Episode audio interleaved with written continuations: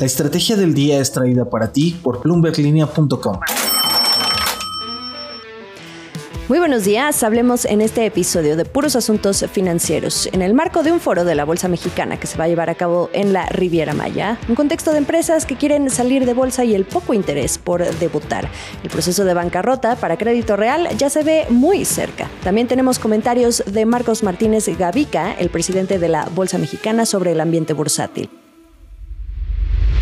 ¿De qué estamos hablando?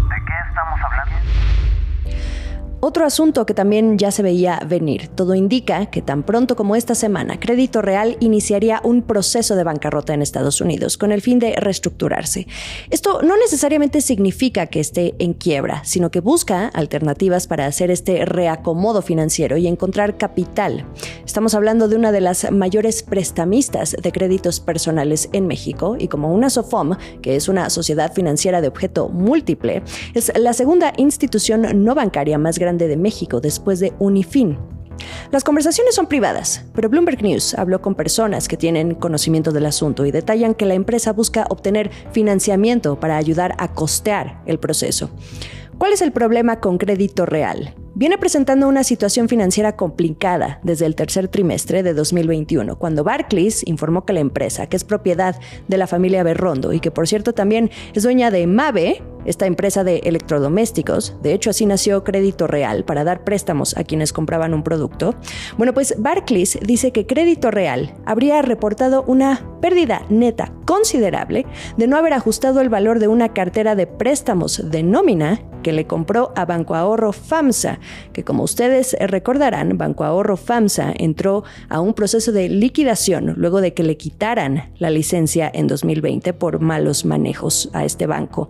Esto encendió las alarmas y luego, en febrero de este año, hace casi cuatro meses, Crédito Real incumplió el pago de un bono de 170 millones de francos suizos, que son unos 184 millones de dólares aproximadamente.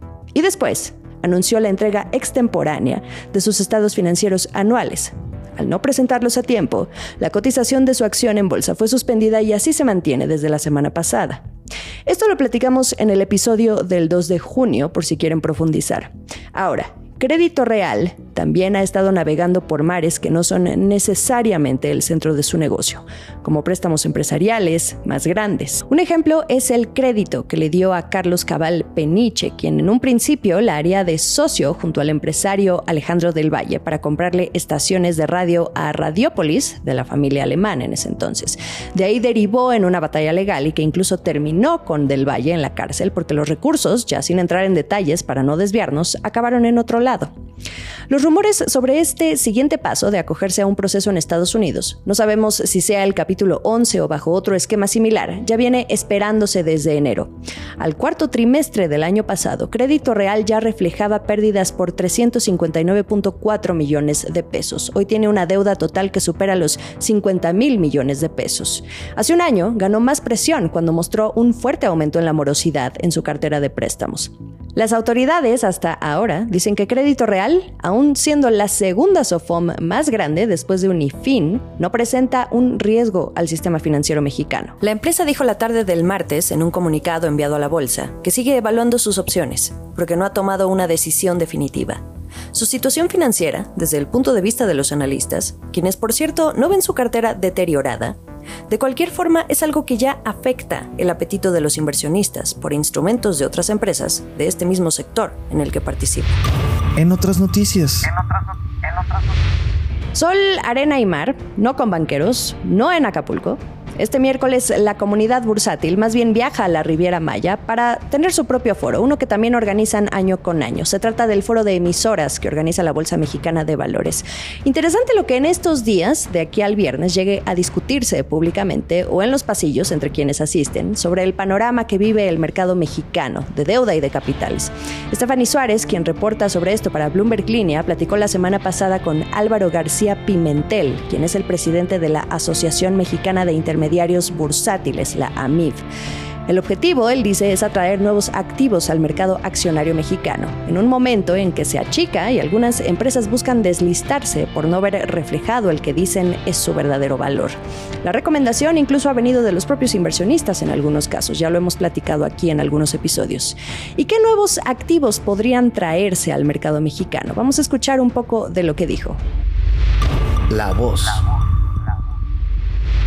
MIM lo que está buscando es traer ahorita más productos al mercado de valores como traer eh, deudas eh, listadas, eh, acciones listadas, y estamos trabajando fuertemente con las autoridades de la Secretaría de Hacienda y de la Comisión Nacional Bancaria de Valores para lograr que haya más productos, unos con más riesgo y otros con menos riesgo, que exista en México un, esquema que se llama 144A en los Estados Unidos, que es una forma de listar deuda o capital de una forma muy rápida y muy barata en los mercados de valores.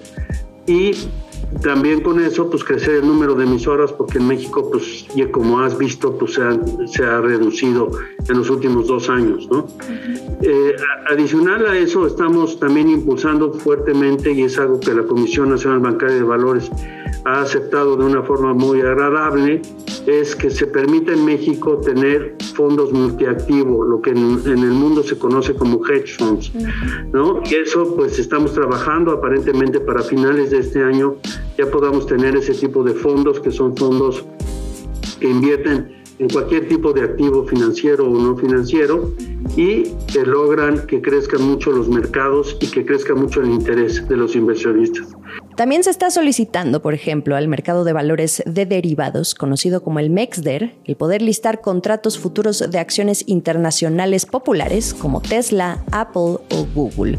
Álvaro García Pimentel también profundizó en entrevista con Bloomberg Línea en esta incógnita de por qué las empresas no le están viendo atractivo al mercado de valores mexicano. Él reconoce que las valuaciones le resultan poco atractivas a los empresarios en el país, que las empresas no quieren malbaratarse las valuaciones de muchas de las empresas en México están a niveles de descuento contra sus, sus, pares en otros países y eso pues lo que hace es que genera que los, los, empresarios no tengan ningún incentivo para listar sus compañías en el mercado de valores. ¿Por qué? Porque pues no vas a vender tu compañía barata, ¿por qué, ¿por qué la vas a vender si son compañías que generan mucho dinero, mucho cash, mucho flujo? ¿Por qué la vas a malbaratar? El último sorbo.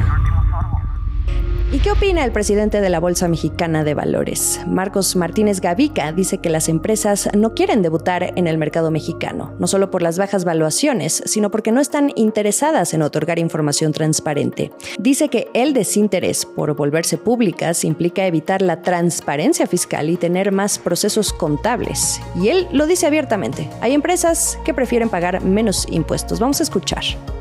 De, de las razones por las cuales no hay más empresas eh, ya listadas o yendo a listarse rápidamente a la bolsa, tiene que ver no solo con la información que tiene que ser pues muy sólida y transparente, entre otras cosas de gobierno corporativo.